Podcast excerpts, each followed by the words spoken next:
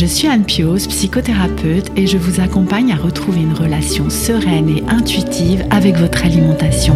La pleine conscience du pouvoir est un podcast qui vous accompagne à reprendre le pouvoir dans votre relation avec la nourriture, à sortir des injonctions de la culture des régimes et à ne plus vous sentir seul avec tout ça. Dans ce podcast, je partage des outils, des réflexions. Je vous parle aussi de pleine conscience et d'introduire dans votre quotidien plus d'observation de votre propre fonctionnement. Je vous propose également des témoignages de femmes et d'hommes qui vivent ou ont vécu un trouble du comportement alimentaire ou une relation compliquée avec leur alimentation.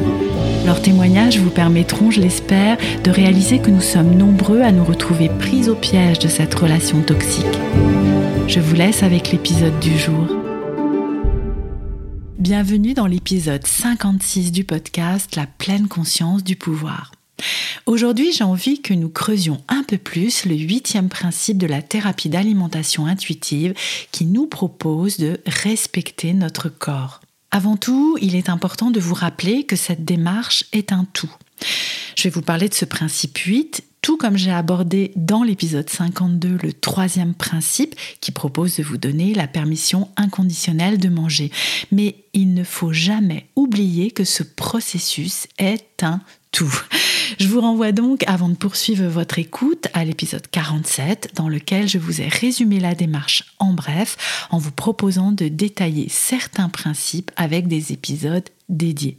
Nous y voici donc aujourd'hui celui qui nous parle de la relation au corps.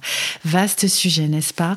D'autant plus que depuis quelques semaines, je vous propose une nouvelle expérience de 5 jours, un mini-programme qui s'appelle Mon corps ce héros et dont vous trouverez le lien pour vous y inscrire dans les notes de cet épisode. Respecter son corps. J'ai tout d'abord envie que vous vous demandiez ce que cela évoque pour vous.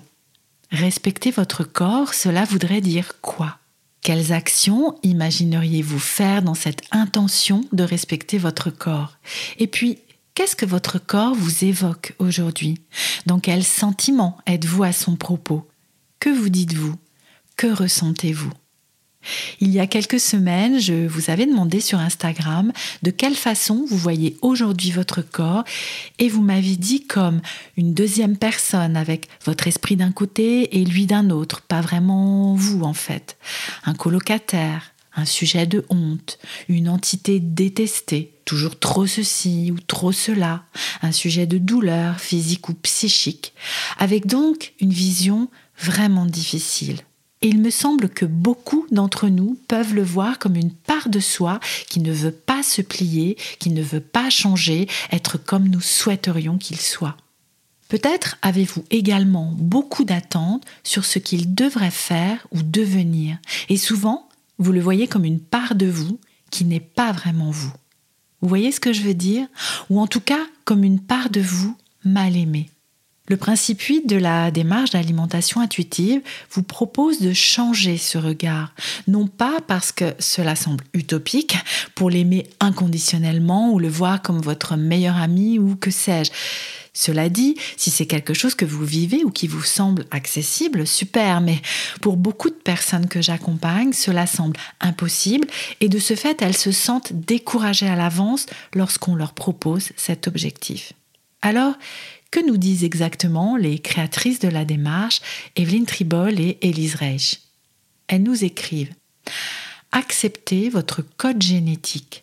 Une personne chaussant du 38 ne s'attendrait pas de façon réaliste à rentrer dans du 36. Et il est tout aussi irréaliste et néfaste d'avoir ce type d'attente envers votre corps. Mais surtout, il est important de respecter son corps afin de se sentir mieux dans sa peau. Il est difficile de rejeter la mentalité de régime si vous avez des attentes irréalistes et critiquez votre corps. Tout corps mérite d'être traité dignement. Nous travaillons donc sur plusieurs axes avec ce principe 8. Et pour commencer, acceptez votre code génétique. Nous sommes venus au monde avec des particularités que nous ne pouvons pas contrôler. L'exemple de la pointure est bien choisi parce que bah, je pense que ça viendra à l'idée de personne de vouloir modifier la taille de ses pieds. Bon, je ne vous parle pas ici de l'enfer des pieds bandés en Chine. Vous allez me dire qu'il y a toujours des contre-exemples, mais il me semble que c'est tout de même bien plus rare que de vouloir modifier intentionnellement sa silhouette. Et c'est la même chose pour la couleur de nos yeux ou bien pour notre taille. Si mon code génétique a prévu que je mesure 1m66, eh bien c'est la taille que je vais faire et je ne peux pas la changer. Je vais peut-être rapetisser un peu euh, euh, au moment de ma vieillesse, perdre quelques centimètres, mais voilà, depuis que je suis adulte, cette taille, elle est d'un mètre 66 et je, je voilà, j'ai pas à discuter de ça. C'est par contre bien plus difficile à admettre que nous ne pouvons pas choisir le poids que nous allons peser à l'âge adulte ou la forme de notre silhouette. Si nous laissons faire les choses sans interférer, et c'est là que généralement les ennuis commencent, nous allons à l'âge adulte peser un poids qui fluctue naturellement au cours de notre vie et il n'y a rien de plus à ajouter. Sauf que la culture des régimes et de la minceur nous a mis en tête qu'il serait bon pour toutes et tous d'avoir un corps mince. Ce qui est culturellement considéré comme valable en Occident à cette époque de notre histoire, car si nous regardons d'autres cultures, ce seront d'autres types de corps qui seront glorifiés. Et si nous regardons l'histoire avec un grand H, la seule autre époque où le corps mince était considéré comme beau et en bonne santé, c'était la période de l'Antiquité. Mis à part cette lointaine période et celle plus contemporaine, environ depuis les années 50-60, c'était plutôt les corps gros qui étaient considérés comme en bonne santé, signe de richesse, de prospérité, et donc qui étaient enviés, parce qu'il n'y avait pas l'opulence alimentaire que nous vivons aujourd'hui. Si nous prenons un peu de recul, mais je sais que c'est difficile, parce que rejeter la mentalité de régime demande une attention de chaque instant ou presque dans une société grossophobe, nous nous rendons compte du ridicule de la chose et nous nous apercevons que nous sommes piégés dans une représentation du corps totalement construite au niveau sociétal, qui nie complètement cet aspect génétique et non modifiable de notre silhouette. Sauf que, encore une fois, la culture des régimes nous fait croire l'inverse, que nous pouvons à loisir modifier notre poids et notre apparence corporelle, que nous avons la main dessus et que nous sommes responsables de notre apparence. Je ne reviendrai pas ici de ce que j'ai développé dans les épisodes 33 et 35 sur le sujet du poids, mais n'oubliez pas que beaucoup plus de facteurs que ce qui est généralement énoncé influencent notre poids et que la plupart d'entre eux ne dépendent pas de notre volonté. Travaillez à accepter votre silhouette telle qu'elle a été prévue par la génétique, tout comme votre pointure, est un défi. Et c'est en travaillant sur le principe 1 de l'approche, donc rejeter la culture des régimes, que vous allez, entre autres, y parvenir. Et en faisant le deuil de cette croyance, en accueillant la déception, en prenant soin de vous, en observant vos pensées et en travaillant sur vos croyances. L'axe suivant dans la description du principe 8 par les créatrices de la démarche parle de respecter votre corps.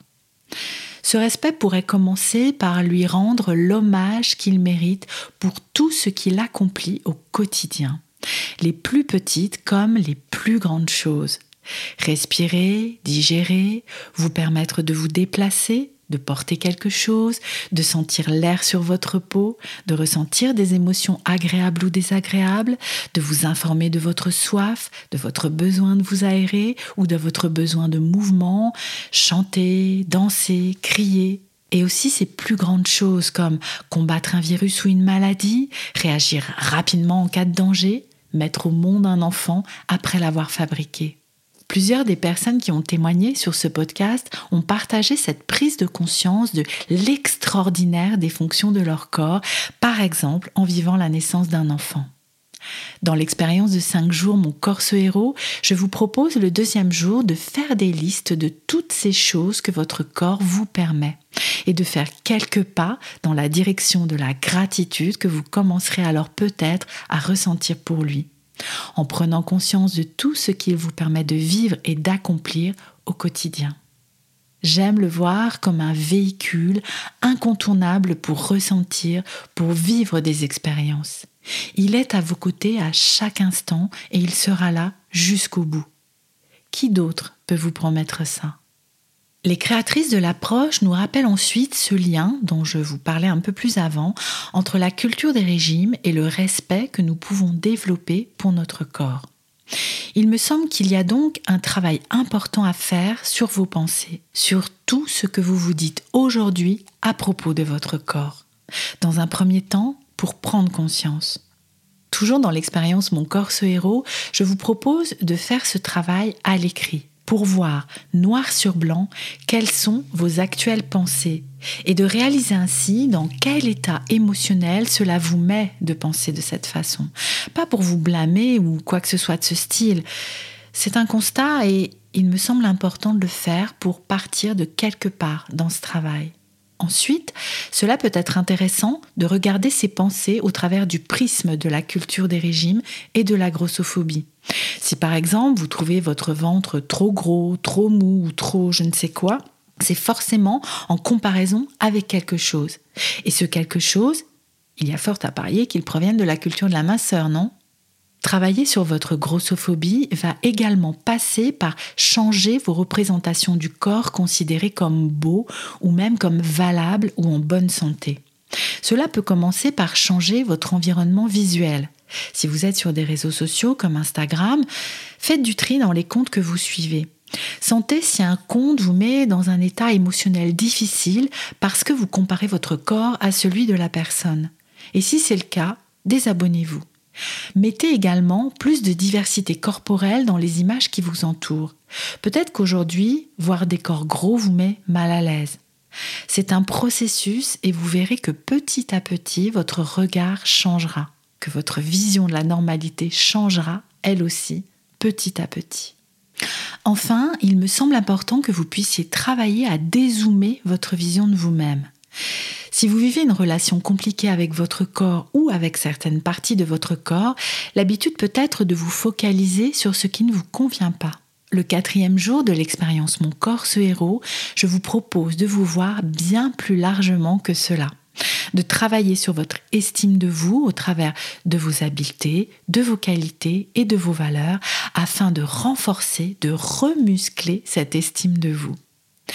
Et avant de nous quitter aujourd'hui, je voulais aussi vous rappeler qu'un corps respecté est un corps suffisamment nourri, qui voit ses besoins nutritionnels remplis, qui ne se demande pas, si si, votre corps peut se demander des trucs, hein, je vous assure, qui ne se demande pas donc s'il ne va pas être de nouveau affamé.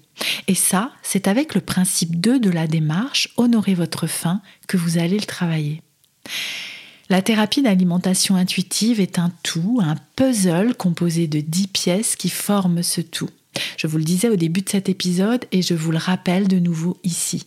Travailler une relation plus apaisée avec votre corps est possible, c'est un cheminement, cela ne se fera pas en un jour ni même en cinq, même si l'expérience que je vous propose dure cinq jours. C'est un travail de fourmi sur vos pensées, vos sensations, vos émotions qui est, je vous assure, passionnant même s'il est exigeant. Mon intention avec cet épisode et avec le podcast en général, c'est de vous accompagner de quelques pas. Je serais ravie d'avoir vos retours sur cet épisode et n'hésitez pas à me dire quel autre principe de la démarche d'alimentation intuitive vous souhaiteriez que nous creusions un peu plus ensemble. Et si l'aventure du programme Mon corps ce héros vous tente, je vous y retrouve très vite. Le lien pour vous y inscrire est dans la description de cet épisode.